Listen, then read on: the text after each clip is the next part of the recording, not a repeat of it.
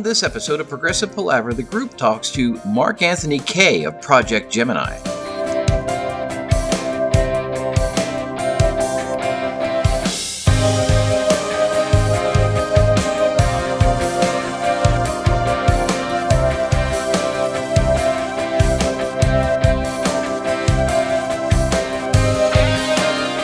Hi, and welcome to Progressive Palaver, a group of lifelong friends and appreciators of music discussing the greatest progressive rock bands album by album.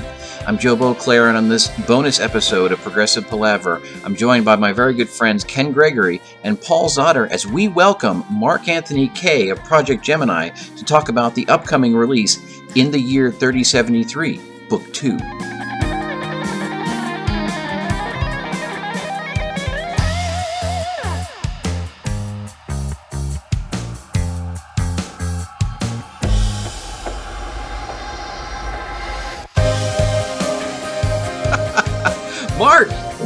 Welcome back to the show, my friend.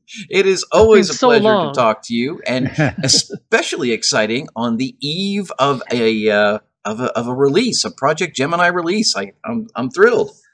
Yeah, I'm very excited about it. Um, it's been one of these records that has gone surprisingly smooth uh, as far as ideas, recording, uh, and of course, you know, it, it had to go really smoothly. And then I knew right when it was getting really, really smooth that there had to be a wrench in there somewhere. And the wrench occurred during mastering, but I'll get to that when we start talking about this. well, there's this guy called Murphy. He gets in everybody's business, you know. yeah. So uh, yeah, it seems like just yesterday we were talking to you and Joe about Dark Monarchy, and and boom, here you are with with uh, in the year thirty seventy three, book two already, and I, I just it seems really quick. So I'm guessing that the as you mentioned, the process went really really well, and I guess we're gearing up at this point for um, basically we're supporting the the the pre-sale, right? That starts in on November first or second. Do I have that right? Yeah, you have it right. Uh, the CD pre-sale, the pre-order will be starting November 1st. Perfect. Uh, the actual digital version of the album comes out on the 7th, I believe, 6th Perfect. or 7th, whatever whatever the whatever the Saturday is. You Okay. have the seventh written on the on the Okay. info. Yeah. There you go. I knew it was going smoothly because, you know, I follow you on Facebook and like there one day the picture of the grid of all the songs and all the things you need to record. And like before you know it, you're showing pictures and I'm like, motherfucker, that thing's almost filled up. He moves so damn fast. How does he do that shit so fast? I swear, like it was just right after the Dark Monarchy came out, and then you had the special um, single release on Record Store Day, and then it was like, boom, you know, here you are. So I, I'm curious to know how, when did it all start coming together, Mark? And um, in between the last release, the Dark Monarchy, and everything else that you've been you've been working on. Well, um, the thing is, when I'm doing records, I kind of try to plan out things. I know that you know plans never seem to work properly when you do it that way. I'm going to strategically plan this. You know, two months from now, I'm going to start this, and then three weeks after that, I'm going to do this, and then you know it never works out completely the way you want it to. But um, when we finished the Dark Monarchy, as far as writing it, recording it, and starting mixing it. Uh, I started getting the itch to start writing the next Project Gemini stuff. Uh, because once I got to the point of where I was going to be mastering it, uh, because Joe insisted that I mix and master it, even though he's fully capable of doing it himself as well, because he does all his own albums like that as well. so um, once I got to mastering, that is not really something that stresses me out too much, so I can write during that time too. And as I mentioned to Joe uh, when I talked to him not long ago, I found it interesting because I hadn't written Project Gemini stuff for a little bit at that point. And as per usual, when you look at my folders, because I have like these little folders in my computer for each record, there's usually about 15 or 16 songs in there, of which, you know, six or seven are used for it. And the reason why that is, and, and Joe had a good laugh about this when I told him, is that the first nine or 10 of them really suck, you know? and then the, after I started getting rolling, with the writing, then I started realizing, okay, now this is pretty good, and then this is pretty, and then I, I have to do that. Like I have to start writing and writing and writing and writing, and then once I start getting an idea and a vibe of where I wanted to go, then it's then it's smooth sailing from there. And this time, you know, I I had a I had a good idea of what I wanted to do because I knew this is going to be a three story, you know, concept, and uh, just like with most movies that I loved that are trilogies, whether it's Lord of the Rings or you know the original Star Wars or stuff like that. The middle one is always the sort of odd turn and dark thing. You know, the the bad guys win in this one and stuff like mm-hmm. that, right? So I kind of wanted to take it down that path because I know I had I had harped quite strongly about the first record being very positive. You know, I didn't want to go down that negative path, right? I wanted to keep it very, very upbeat. And, you know, for the most part, it was because they came back the planet was all paradise and everything was going good. And then, of course, they stumbled upon that filing cabinet in that apartment building where all the deadly deeds were done, and they got gassed and knocked out. And that's how the rec- record ended. And then, of course, now, you know, depending on how closely you go through the lyrics at this point, I think it might be difficult unless you have the lyrics at hand to follow what exactly happens. But, you know, things are afoot for these guys now, you know. So, uh, that's how I kind of approached it. I wanted it to be a little bit more not as positive. I don't know if that's the right term, but yeah, I didn't want it to be so, you know, uppity. And I wanted it to be a little bit more uh, epic in some spots. I mean, the last two songs, well, the last two main songs are like, you know, nine and 11 minutes long. Yeah. Right? yeah. I, am glad you brought up the story angle because as I was listening to the you know advanced copy that you sort of provided us, and, and I was like, wait, I specifically remember him saying the last time that he wanted that story to be very very positive, and this is you know there's a there's a lot of you know shenanigans going on here. So I was going to bring that up anyway, but um, so it this is the this is the Empire Strikes Back of the trilogy where everything is dark and gloomy and there's bad stuff about. So I'm with you now. That's very cool. Yeah, because I mean, for example, the one song in there, uh, "The Back Streets of Paradise," mm-hmm. is basically um, a song about you know you, you have that the, the room where they're kept right those right. the commander and them and then this girl's in there kind of you know cleaning up and stuff and they're kind of looking at her like, who is this woman, you know? and she kind of can't talk to them because she'll get in crap if she talks to them, right? And then she kind of like lets it be known that, you know, she got captured by these sacred sons and, you know, now she's working for them and th- th- it's her kind of backstory. You know what I mean? Like what happened with her, right? and so these that's how I kind of tried to map out these songs. Like now I want people to realize like it's not all peaches and cream on earth, you know, things happened and while they still believe that it was for the best reason, because if you look outside and you're not involved with these people and you're not captured, everyday life is fantastic. Kids are swimming in those pools and everyone's hanging out and having a great time. But, you know, it comes at a price. You know, you keep your nose out of trouble and you don't start looking around and asking too many questions, everything's good. But when you start looking around and noticing something may not be kosher and you start approaching it and asking it, here come the sacred sons. That's kind of how I laid out the story. Yeah, I, I concur. Last weekend, when uh, you you sent these along, Mark, I was in the hotel uh, at, at, a hockey tournament with my uh, son, mm-hmm. and it was in the evening, and I downloaded it and I unzipped it and I uh, shared it with the gents here, and I uh, started listening to it, and my my immediate reaction was, okay, we've gone into some dark places here, which was very, very cool. I, I very, very into it. Um, uh, and, and, speaking of those, and I'm just going to start asking questions, Joe. So if uh, if you had something else in mind, just you know, no, feel free to come out.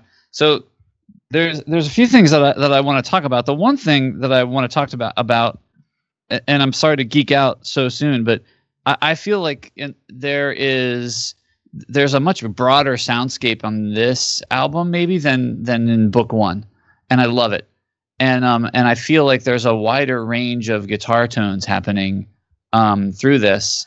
And it was funny because this morning i started watching one of your videos about you you know your mixing of the guitars. Mm-hmm. and um and i kind of had it on my phone playing next to my laptop as i started my workday and then and then work kicked in and and um and I, I, didn't quite get a chance to fix it. But I was wondering if you would talk a little bit about the guitar tones you use, the guitars you use, what you know, what tones you're going for in amps and, and whatnot. Well, the big thing that changed this time from the first book was that I I had incorporated my Hughes and Kettner five watt tube amp. Before I was using strictly line six stuff only, and I was pretty happy with it. But this time I started, you know, bringing in the tube amp. I have my 412 Marshall cabinet in the other room. You know, I Nice. mic'd it up, mic'd it up, and I started doing things like grabbing my, you know, Echoplex preamp pedal Ah, You know, very nice. and started, you know, f- pushing the front end a bit on the tube amp, right? You know, and I started bringing in some of the more, you know, I wouldn't say old school because lots of people use amps when they record, but you know, I was not going down that route for a long time because I was pretty happy with the sounds I was getting with the Line 6, but I decided I wanted to take a chance and experiment a bit with the sounds.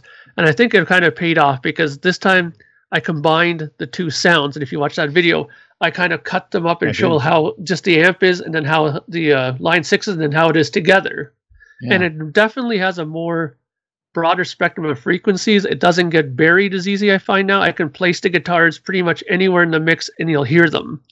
Whereas before, I was kind of like, oh, you know, I have to sometimes kind of, you know, pull out some more bass or add some more mid range, you know. So I think that that really worked out well. Um, also, I wanted to make sure that the drums were, you know, the way I wanted them, and more importantly, I think what really uh, added to all this was having the guest bass players Mm. in this yeah. because all of them had radically different bass sounds. Very interesting segue there. Uh, Do we want to jump right in to the guest Oh, bass yeah. players, or Paul? Do you have more geeking to do? No, I can continue geeking on bass tones and bass players. That's fine. So, uh, you know, as um, I, I guess we shouldn't be surprised with that uh, that Joe Bailey shows up um, playing bass. He sings obviously some of his you know parts, if you will. Yep. Um, but then you also have other guest bass players, including David Donnelly or Donnelly, I'm sorry, um, Lee Pomeroy, Wow. and Billy Sherwood. Wow. Wow. So that's a that's quite a list. Should we talk Yeah. about that? Well, what do you want to know? How it happened? How you know? Well, let's put it this way. how, how did it Um, happen and how did it go? I mean, I, I Okay. think I think you maybe we talked off offline um, last time we spoke about Lee Pomeroy. I think, but I, I don't think that was on the on the record. No, it wasn't. Um, but here's the here's how it went. Joe, obviously, I known Joe for a long time now, and Joe was a great bass player. I really love the way he plays bass. So getting him on it was a no brainer. Uh, he plays on two songs on the record. He plays on uh, Mastermind and he plays on The Great Lie, and I think he did a great job on those. Uh, I especially loved that he pulled out his fretless bass finally on Mastermind in that Mm. middle section where it drops down to the kind of Oh yeah. acoustic guitar bit there. And uh, I think he did a really, really good job. in his singing, I, I can't stress enough how much I love the singing that he did on here. And I mean, if you watch the interview that he did on that video, he even said himself that he thought that he had much more room to shine this time because I didn't. It's not like I told him he had to do something strictly in it, but this time he kind of took more of a chance. Said, you know what, I'm going to listen to what he, you know, his examples, and I'm just going to do it my way. And I was like overjoyed with that, right? That he did it that way. So that was great. Then David Donnelly, I've known him for a while too. Um, he has such a pedigree, you know, behind him. This guy. I mean, he's played with, you know, um, um, yeah, Woody Woodmansey, who played on the Spiders from Mars. He's played with him because he was in the band uh, Holy Holy. That's it. Uh, it was like- an ultimate, not tribute, but it was like a kind of a tribute to Bowie and his stuff. But anyways, he's done a lot of stuff. He works with Tony Visconti and stuff like that.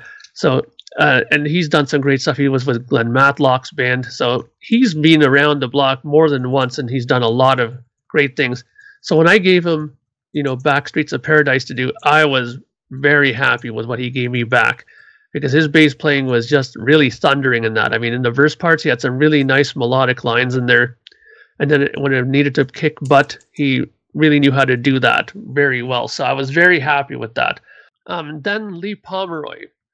Um, when I asked him to do it, what I did with him, which was interesting, is I gave him a couple of songs and I said, Lee, you pick the one that you want to do. And right away he messaged me back. He says, You know, mate, I really like this uh, second song, which was uh, Sacred Sons.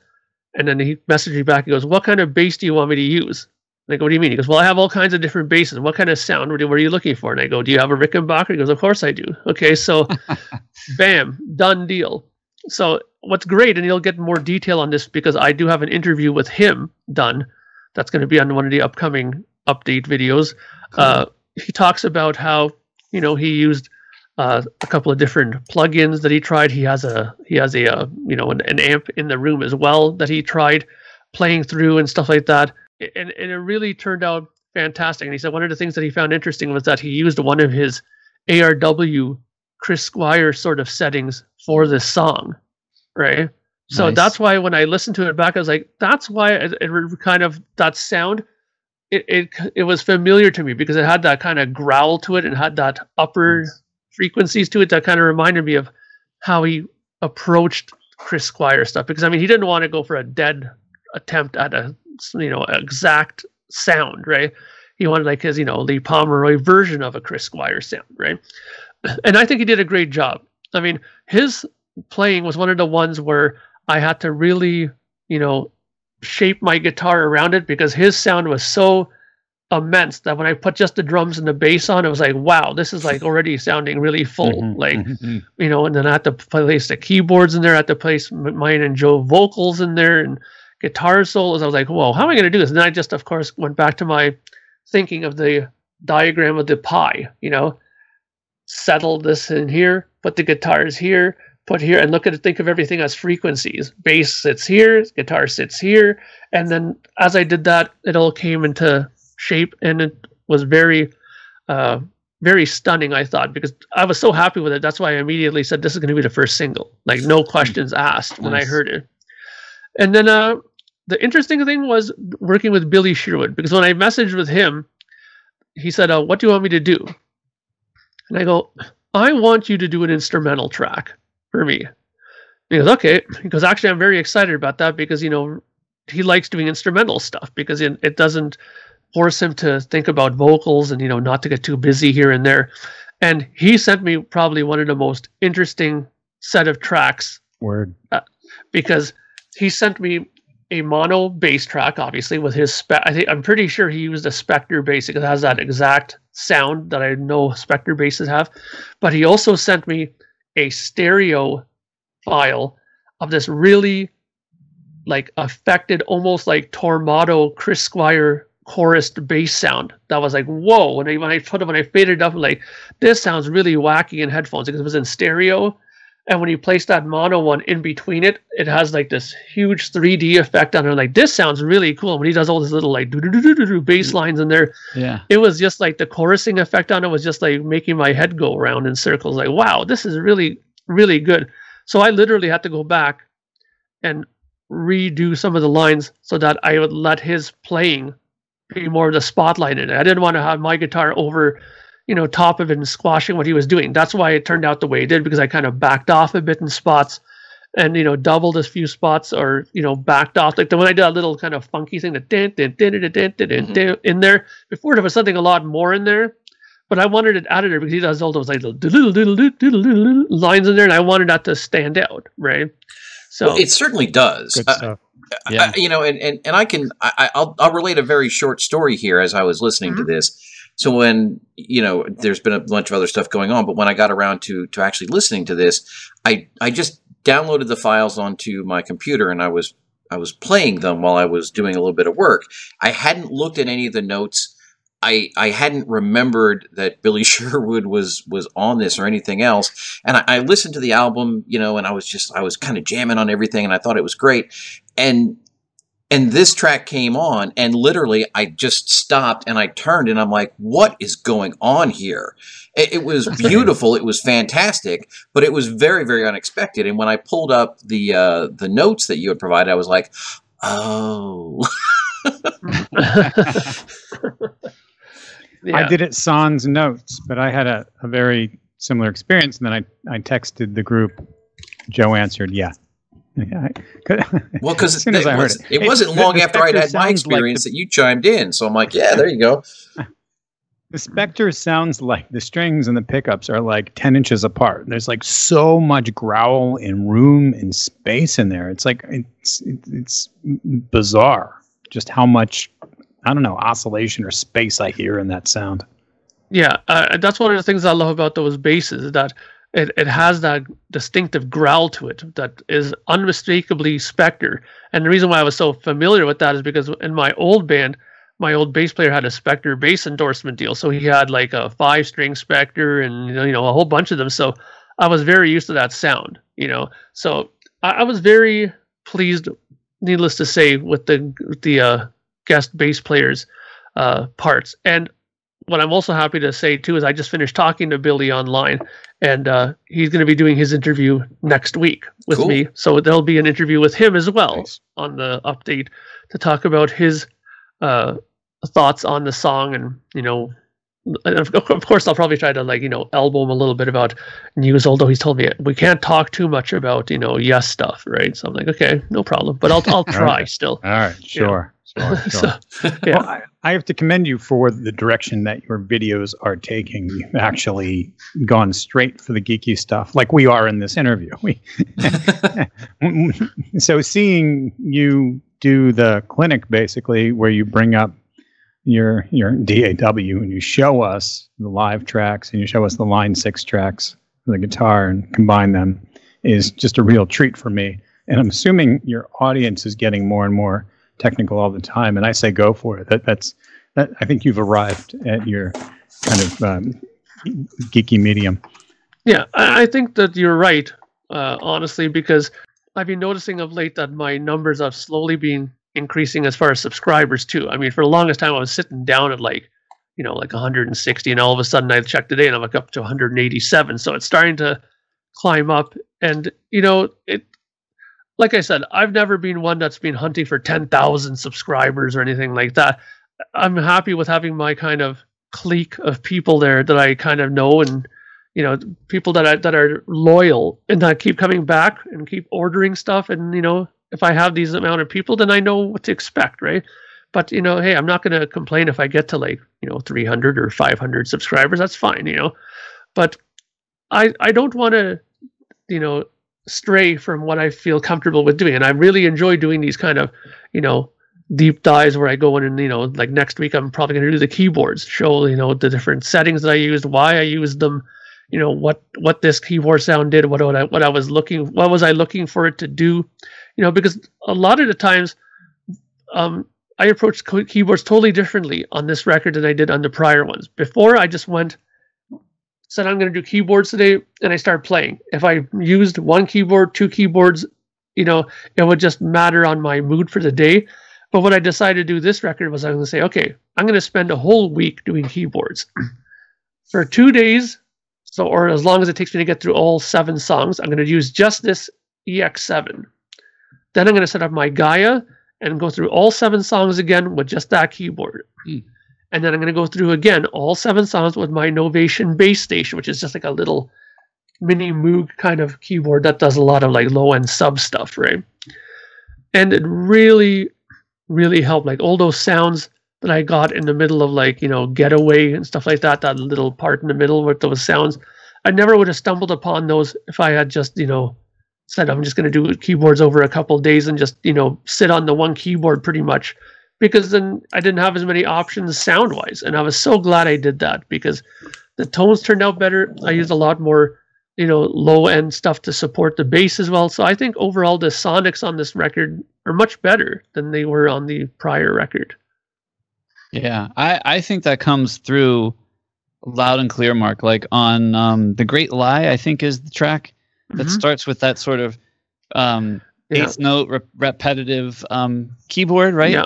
That Yeah. that's a very very cool thing, and it and it kind of moves into this the verse with these wonderful keyboard textures behind like a clean guitar Yeah. with with the verse.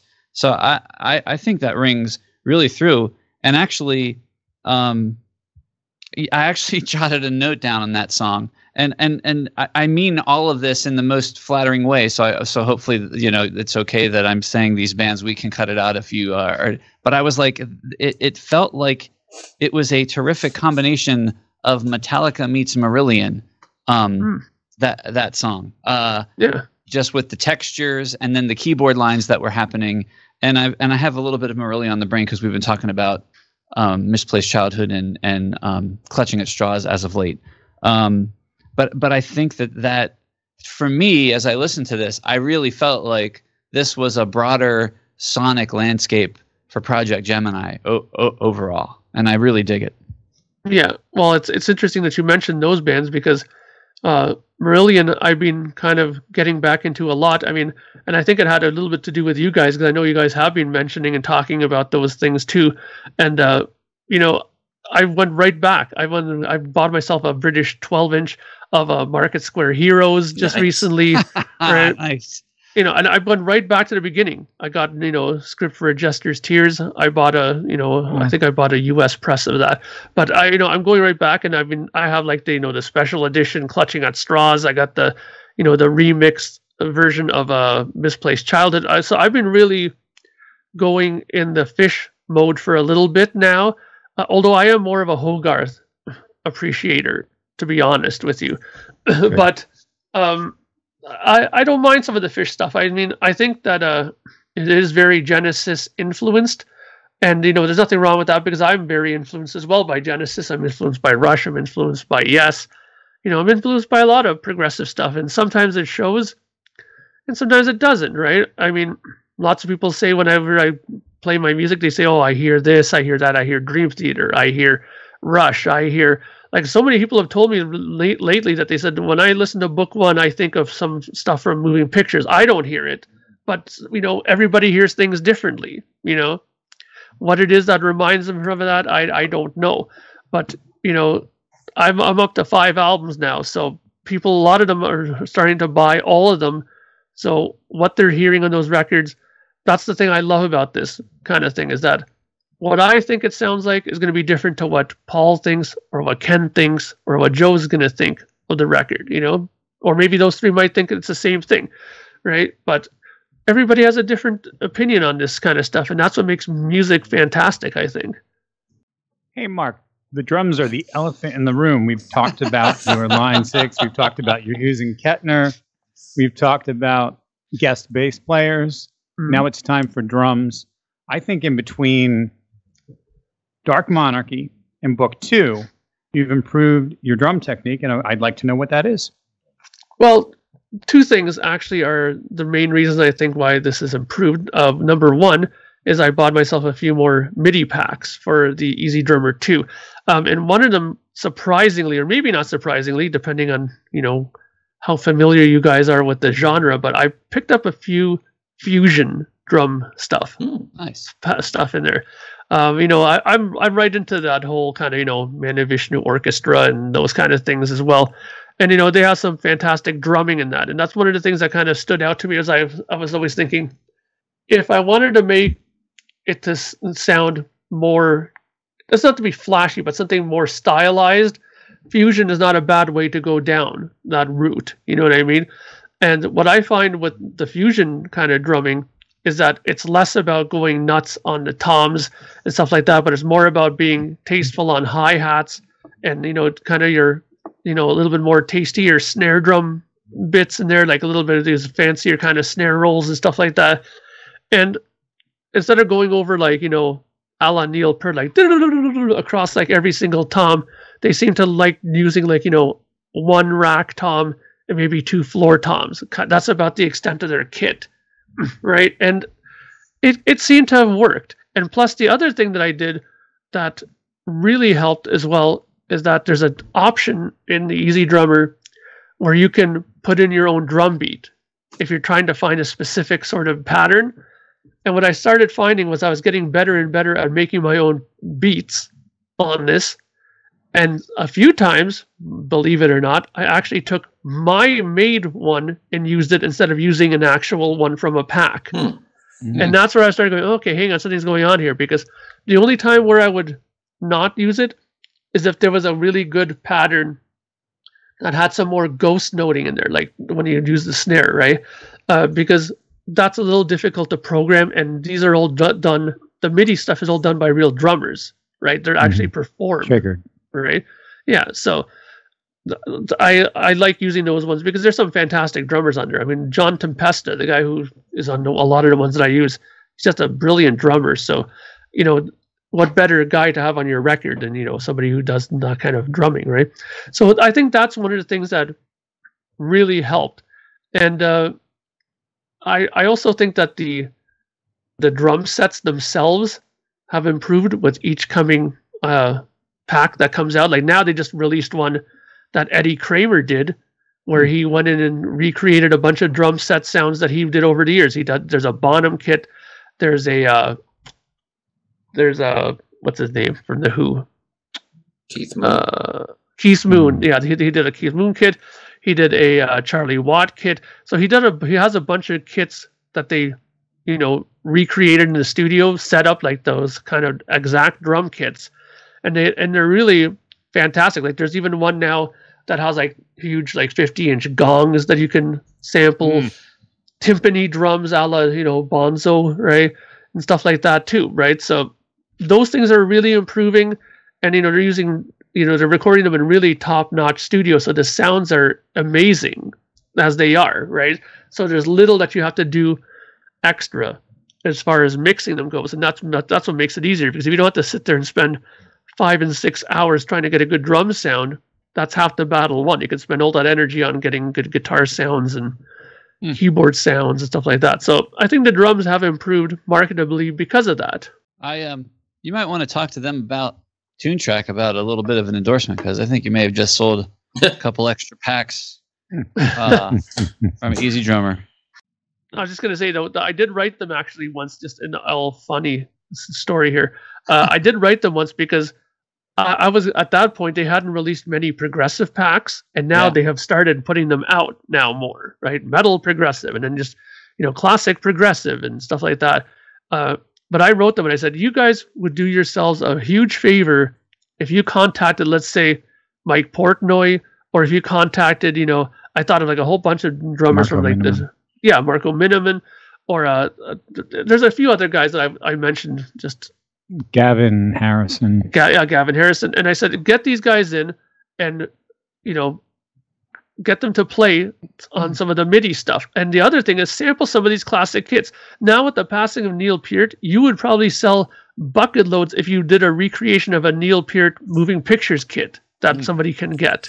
You know what I mean? Uh, that alone, I think, would probably bring somebody in like right away to buy these things if you can get like a recreation of everything, including those little high drums that you know is opened back Yeah, concert toms and stuff like that.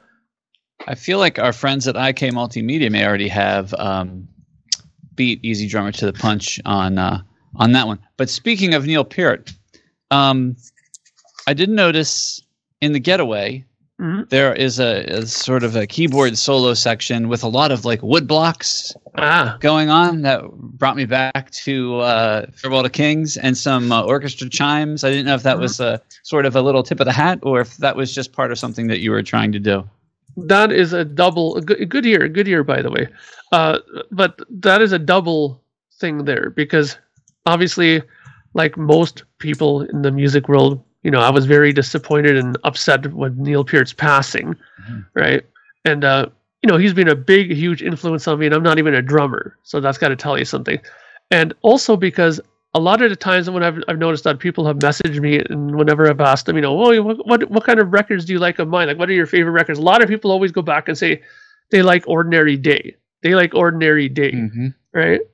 And I was thinking to myself, what did I do differently in that? Well, that's some of the things I did there. I had like those in an ordinary day, the song. I had like those wood blocks and stuff like that right off the top of the first song, right? Right. So I thought it was wise to maybe bring that back. And I'll tell you, that was one of the a little bit uh, uh, of, a, of a hairy thing, but uh, so fun to do was those bells, those tubular bell parts in there, because I had to literally go in on the uh, the SPD eight pad system that I have here and tune each drum, uh, each bell to the note that I was wanting there. So I had to like hit it, record it, go and retune the bell, hit it again for the next part, and you know it was a little bit time consuming, but the end result I thought was fantastic. I think it really gave it a little bit more of a grandiose feel in that section because of that. Yeah, for sure. Yeah. Wow. I, would like to read some uh, titles from the Toontrack site. okay. Just to prove your point, Mark. Death Metal ESX, Dream Pop ESX, Drum Kit from Hell ESX, Drums of Destruction ESX. um, uh, yeah, it, it, it, it, the same thing happened with IK Multimedia when I was looking for guitar sounds.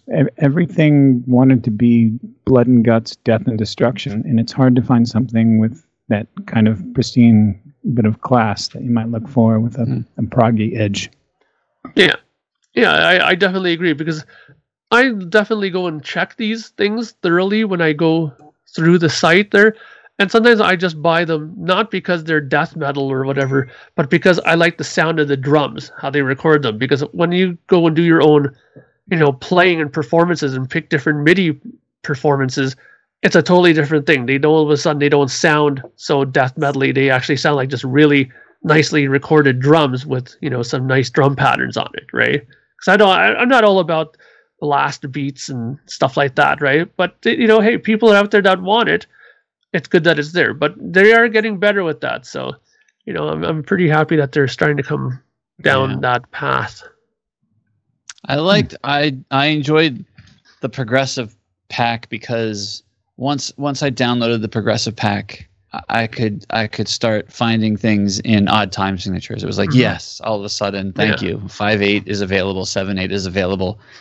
And it just made it so much easier than trying to take you know other time signatures and edit them to so it, it's uh, they're coming a long way it is getting easier and easier that EZdrummer yes that's that is that's a good thing so, so I'm sorry. Oh, go ahead. Sorry, Paul. Joe. Go ahead. No, you. no, no, no. You go. You're the host. I was going to say. So, so Mark, at the at the top of the um uh, the episode here, you had made uh, an, an oblique reference to Murphy showing up during the mastering process. What's going hmm. on there?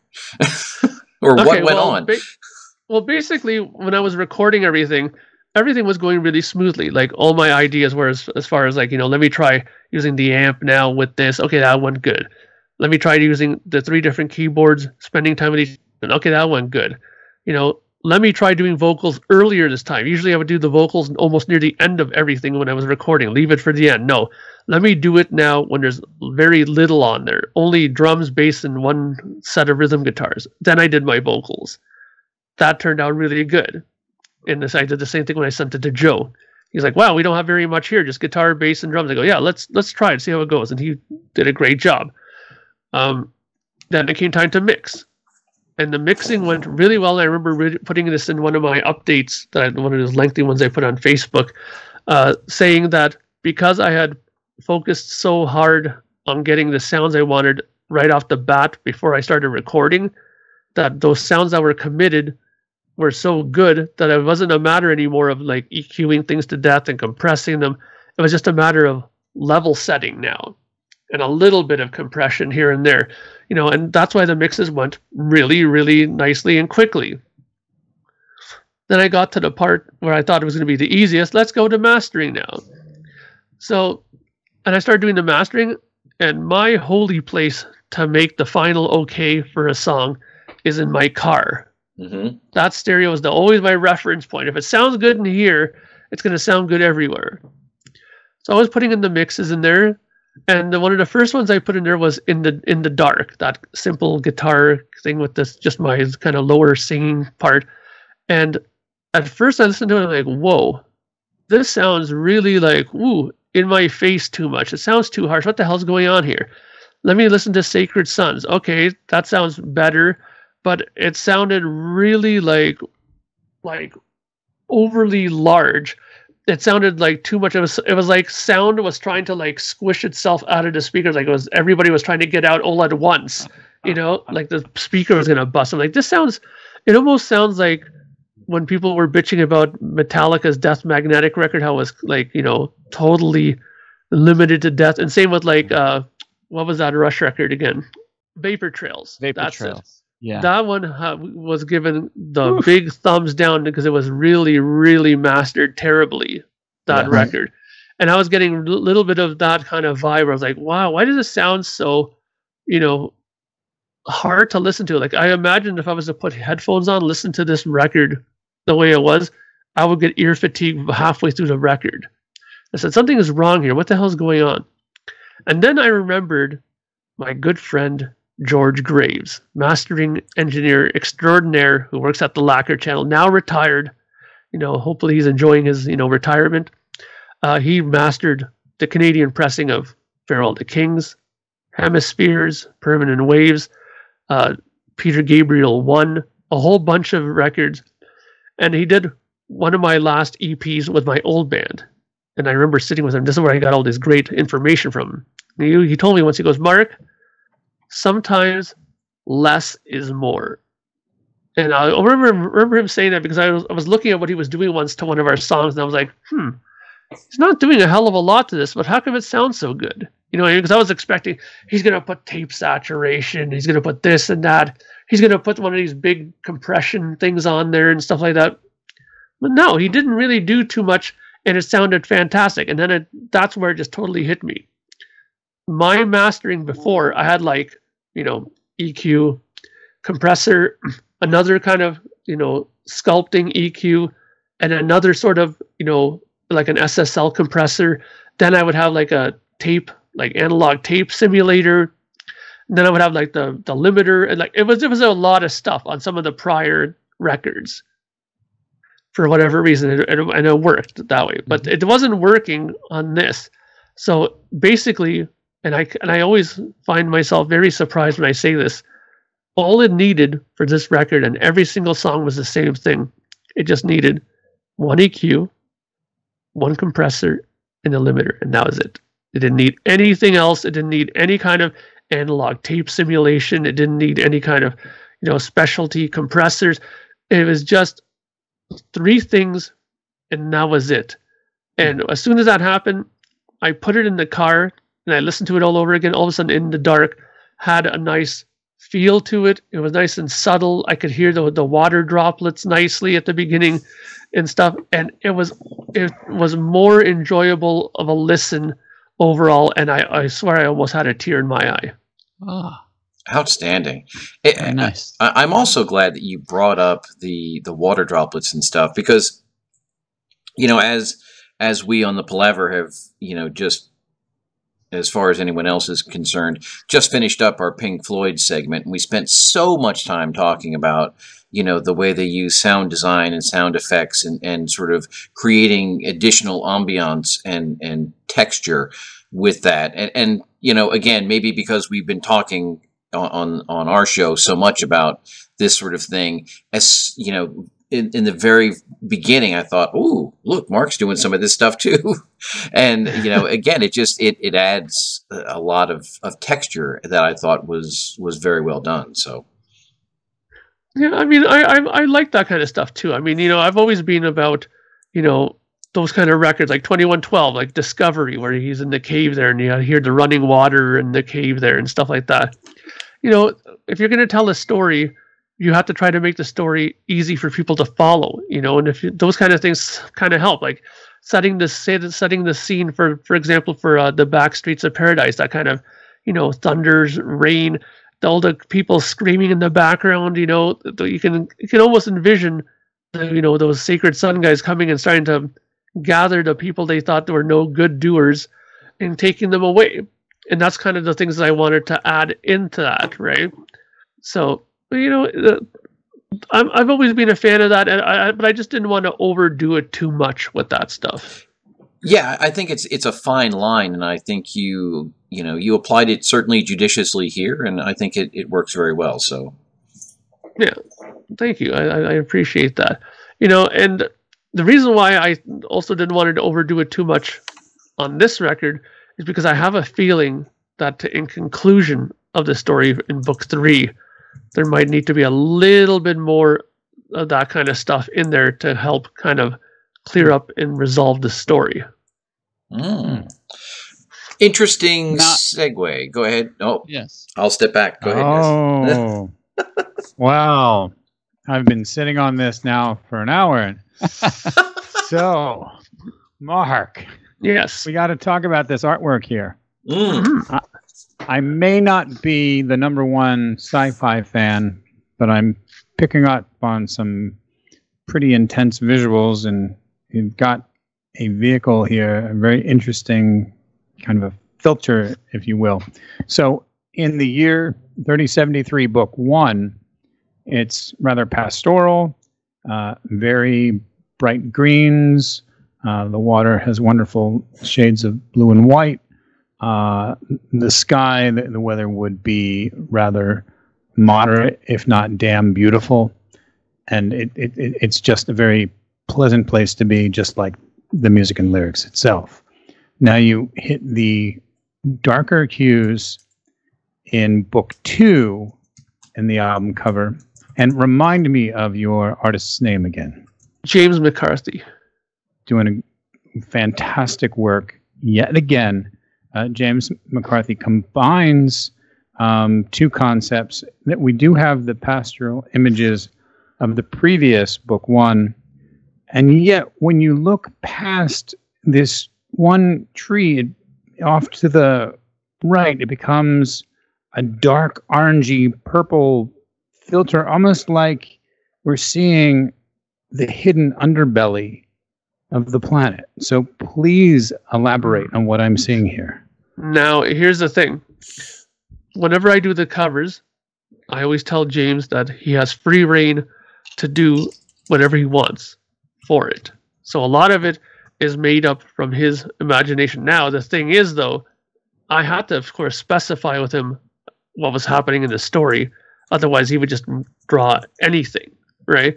So I basically told him that in this part of the story, a lot of the uh, hidden secrets of the planet start coming up in discussion, like this mastermind, you know, which is basically a group of people that are sedated in these sort of like, you know, tanks where they sleep permanently and their mind power together is used to function things for the planet. Satellites in orbit you know certain things that help keep the planet sustained. They look at it like you know it's a great honor that these people were chosen to do it. Meanwhile their families are horrified that they never get to see their family and friends again that when i mentioned these kind of things happening in the story he immediately kind of took it like you know how do i kind of represent this kind of dark seedy as you put it part of the planet you know without making it too obvious? And i think he did a good job in showing that like you know i i, he, I had an ad earlier made where it just said things are not always what they appear right? That was just like my little ad that i had up. And that's exactly what he kind of symbolized in there you know? Like when they first landed on this planet they thought wow this is uh, absolutely incredible. Like nothing bad happened on this planet. We left it probably maybe too early. They turned everything around. But no they did turn it around but you know it wasn't all peaches and cream. Like i said a lot of things happened and a lot of things are still happening that they have to do in their eyes to keep things running the way they think it should be running and that is kind of i think the representation of the picture the kind of like yin and yang you know Mhm. those people on the one side are having a great time but if they knew what at what cost they're having this sort of fantastic life would they be so happy in living it Mm. It's just a fantastic image. Wonderful color choice. It, it, it, immediately drew me in to the uh, secretive, mysterious nature of this part of the planet. oh, oh yeah because in part three it's going to re- really come to a halt Because the last line, I believe, is "Others know we're here." uh-huh Yes, which is kind of a cliffhanger in the current version that I have on my phone. yes So I have just a couple more things that, that I want to. So I'm sure there's more, um, but not having the lyrics. The one the one thing that I noticed in Master um, in Mastermind is uh Mastermind. Yeah, that's the second to last track, right? Yeah. Um, that Joe Bailey playing um the Earth Earthling character uh, says towards the end he says the goodbye my friends um which is sort of a a response from I think the Let Your Spirit Fly from Mhm. book one. He says, "Welcome home, my friends." Right. Mhm. I, I thought that was pretty pretty magical that that you uh, you you put that you put that in there, and um, I'm in, I'm curious to listen. You know, when this uh, you know when I have time to like sort of listen to one and the other in in succession and and, and hear if there are any other gems. But around Joe Bailey's performance, you know, you had mentioned that that he felt uh, he had more room to shine. It definitely sounds like you know the familiarity of working together through book one through the dark dark monarchy and now this is is is really feeling good um but but i have to say that i feel like and i think i i heard you mention this um when we talked before about the dark monarchy but i i really feel like the the vocals across the board um, are also elevated and there's more of a dreamy kind of feel to them. So I just I, last thing I wanted to ask about was your approach to the vocals uh, with Joe, with yourself, how you how you put it together, the way you mixed it, and and all of that. Well, the one thing that I noticed is that as I've gotten, you know, into doing more albums under Project Gemini, the first two records, I my my goal as a vocalist then was just make sure you have some decent melodies and it's in tune. You know, if I can get away with that, being not a normal singer, uh, I would be happy. Man of Science, Man of Dreams, I kind of thought to myself, you know, I can probably start trying to get a little bit more adventurous and, you know, now that I kind of have an idea of how I sing and what my positives and negatives are. Then when I did book one, I had Joe involved, and that was when I first kind of met him. And when I heard what he was bringing back to me, that immediately kind of forced me to say, okay, now hang on now. I can't just kind of do what I was doing before. I have to kind of make myself on a sort of level playing field with him, which I still don't think I am, but I'm getting there, you know. Mhm. And the thing is that I'm starting to approach my voice now more like an instrument and less just like, you know, filling in words now. So I'm trying to like for example in the dark in the dark that opening song Yeah. I purposefully sung it much lower voiced and I remembered a lot of these techniques that I learned when I was younger doing these co-op things at studios. You know, when you do low voice, turn up the mic gain really high up, get as close up to it as possible because you can lower your voice and make it sound full. And those kind of techniques really helped in doing that. Also, I started working on adding a bit of vibrato to the end of some of my phrases, which I never did before.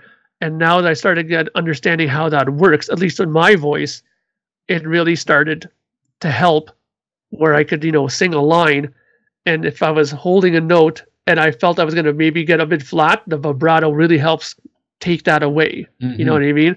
nice. So it, it's just more focusing on what my strength is and what my weakness is. And, you know, having, and I can't stress this enough, having a really good microphone for vocals. Like I have this warm audio uh, 47 junior mic, which is supposed to be a mimic of a U, U47 nice. mic, right? And uh, it really helped because you could hear every little, you know, breath and this and that, and every little, you know, swallow or whatever that you do. It, it's very detailed, right? Whereas a microphone like this, like the SM7, I use this for in the dark because I found it found it was better for that kind of, you know, close proximity stuff, Right. right? So it was just a lot of it, honestly, guys, was about going back in through my notes and remembering things I learned when I was in the studio, being like a little, you know, assistant engineer guy, and remembering those tricks that I learned and putting them to use on this. And you know what?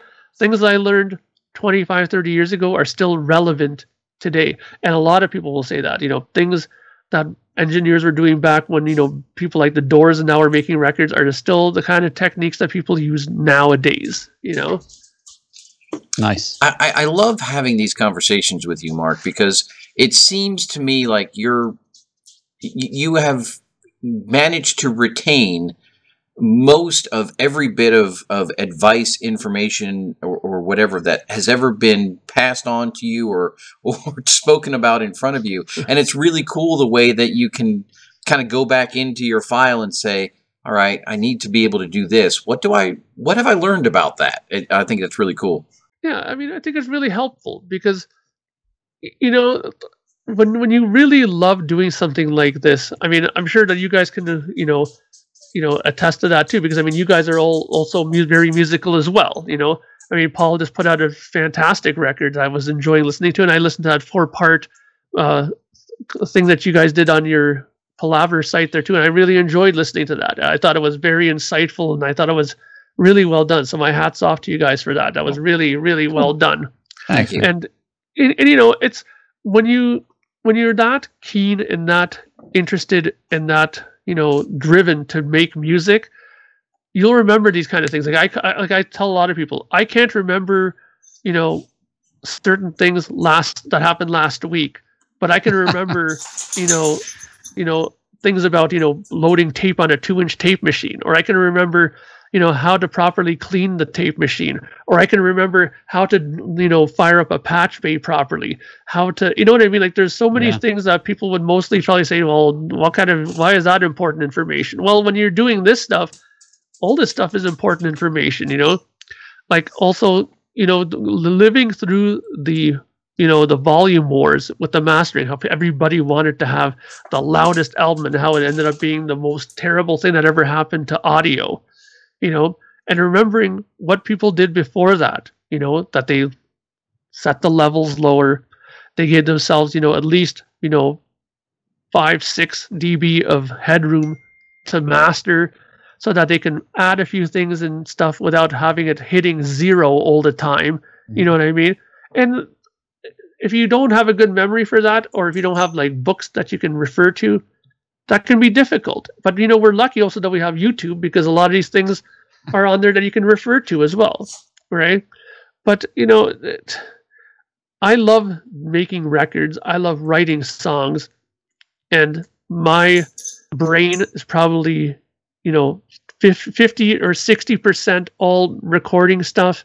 You know, twenty percent, you know, day to day things that I need to remember to do, like you know, you know, wash my face and you know stuff like that. and you know, it's just my brain is mainly divided up into music stuff. And I love reading about music. I love reading about, you know, other bands.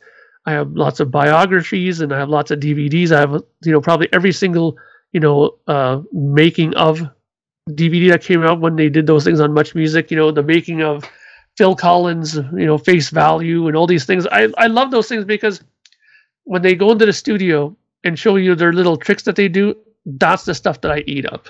Wonderful. I have one more question. Obviously, at the top of the episode, we mentioned the pre-order date for the the CD.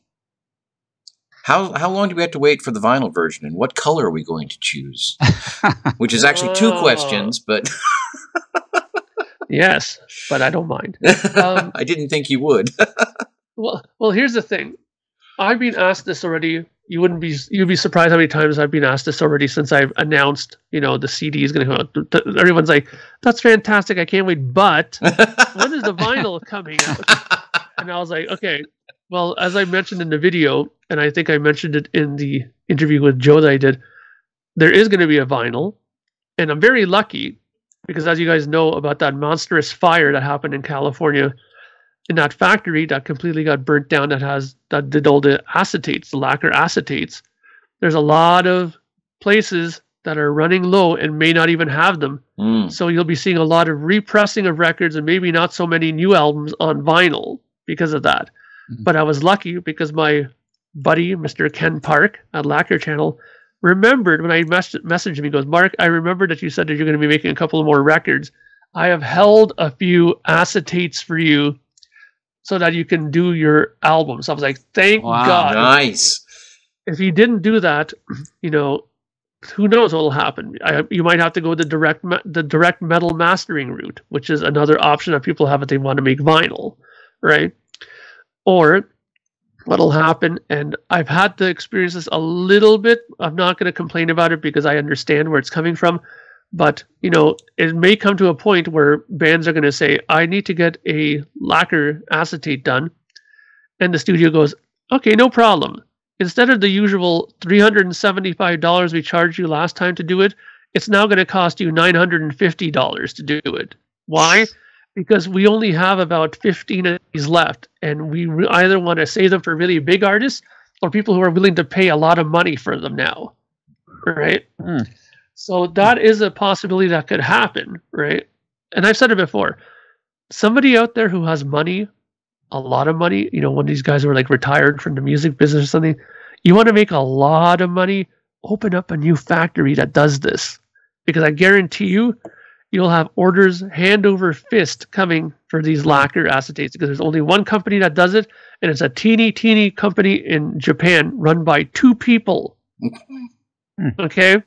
So they ain't making a whole ton of them for people to buy. So the vinyl will be coming out in the new year. I was going to maybe do it in December, but I thought that December is a terrible time to release something because people are buying Christmas stuff and blah, blah, blah, Yeah. blah. So I figured I would start the pre order maybe late January when after people have kind of, you know, gotten over Christmas and kind of cleared up a bit of their credit card bills. And then, you know, they can think about getting a record from me. Cool. Uh, the color hasn't been decided yet. I haven't put up my traditional poll for people to vote on what color, because the, the last one, the yellow on book one, was voted by the people. Well, Hmm. I mean, see, it's funny having having this conversation with you and hearing about you know all this stuff. It it almost makes me want to get on Facebook more than twice a year, but you know, almost. I knew you know going in with that question that your vinyl releases are always you know several months after the uh, after the CD. I just wanted to sort of talk about it and get it on the record, so to speak.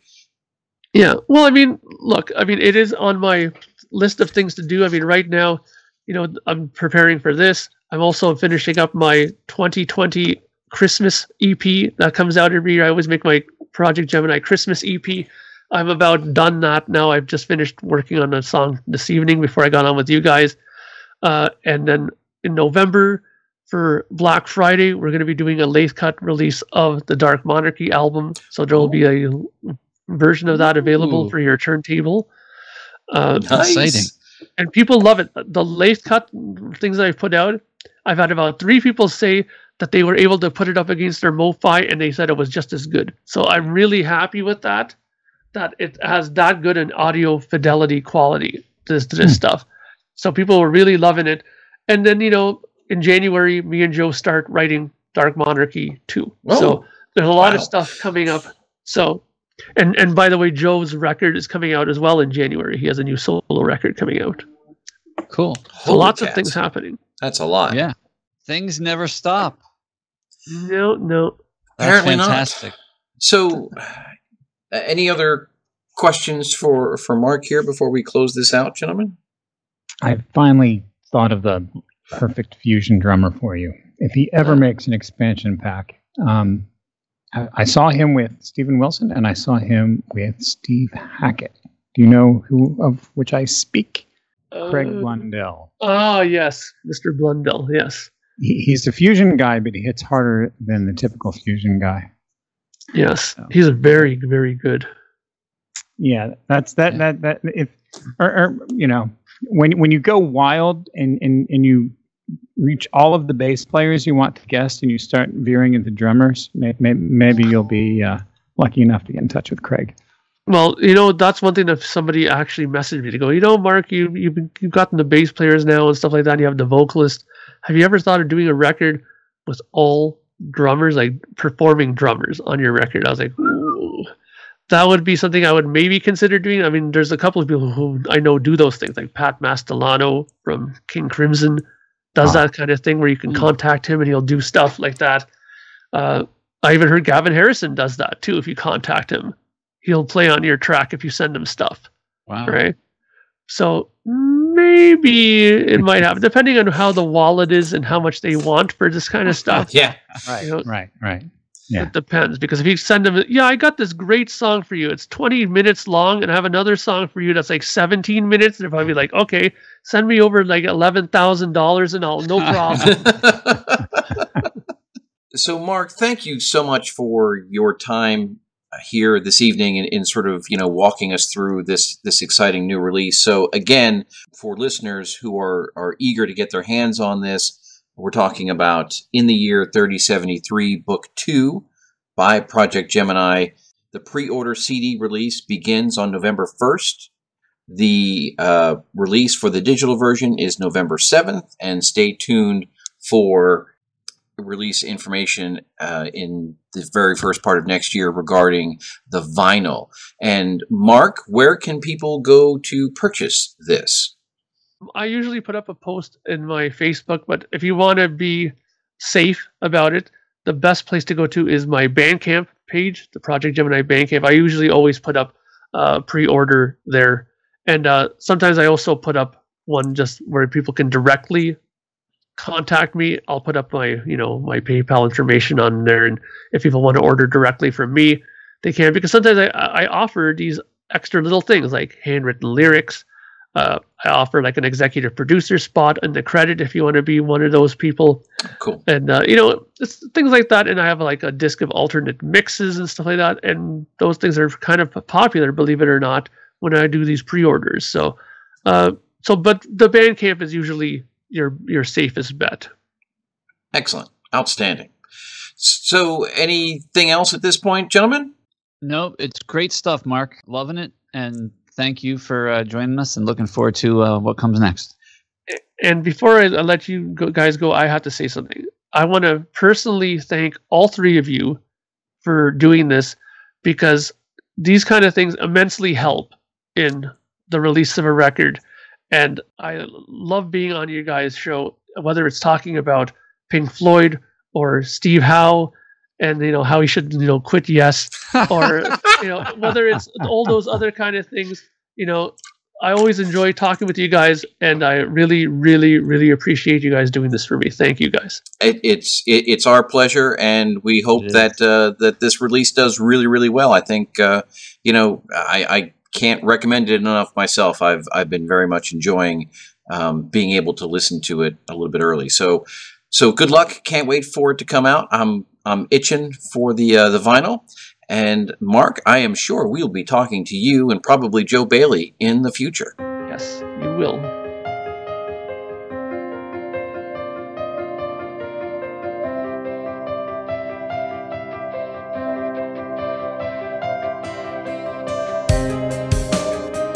as always, we encourage our listeners to uh, to go out and check out Project Gemini's work. And if you have any thoughts or comments, feedback, or questions about that, you're welcome to reach out to us. You can reach out to us on Twitter, Instagram, or Facebook. We are at Prog Pala on all of those, or search for Progressive Palaver. You're welcome to email us. Our email address is progpala at gmail.com. Progressive Palaver is available for subscription and download on Apple Podcasts, Google Podcasts, Spotify, and a whole bunch of other places where you generally find your podcasts. And we are as ho- always hosted on SoundCloud. So until next time, thanks for listening.